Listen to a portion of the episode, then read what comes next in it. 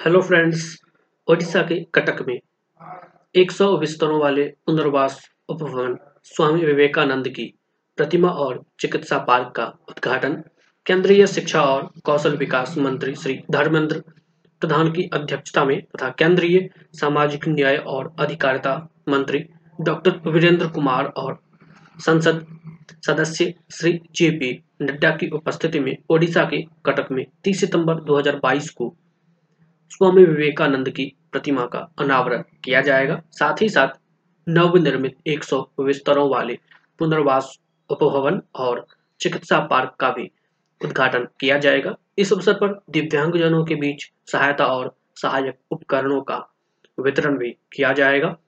यह चार मंजिला भवन बत्तीस सौ चौरासी वर्ग मीटर, यानी पैंतीस वर्ग फुट में बना हुआ है। भवन पूर्ण रूप से वातानुकूलित है, जिसमें बेड लिफ्ट और रैंप सुविधाएँ मौजूद है। इसमें कुल 100 बिस्तरों, लगभग 30 केबिन बिस्तर और 70 दिव्यांग पुरुष और महिला रोगियों के लिए शयन कक्ष बिस्तर की क्षमता है।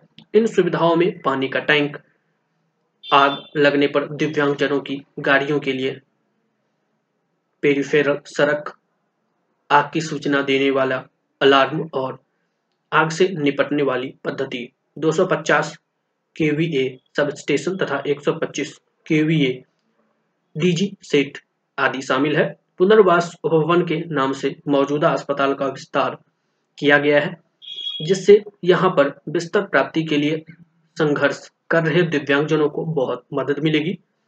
विकृति, सुधार, सर्जरी की संख्या को उल्लेखनीय स्तर तक बढ़ाया जाएगा, जिससे ज़्यादा से ज़्यादा रोगियों को यहाँ अपना इलाज कराने का अवसर प्राप्त हो सके। चिकित्सा सेवाओं और इसकी गुणवत्ता में सुधार लाया जाएगा। S V N I R T A और दिव्यांगजनों के लिए उपलब्ध की जाने वाली व्यापक पुनर्वास सेवाओं में महत्वपूर्ण साबित होगा।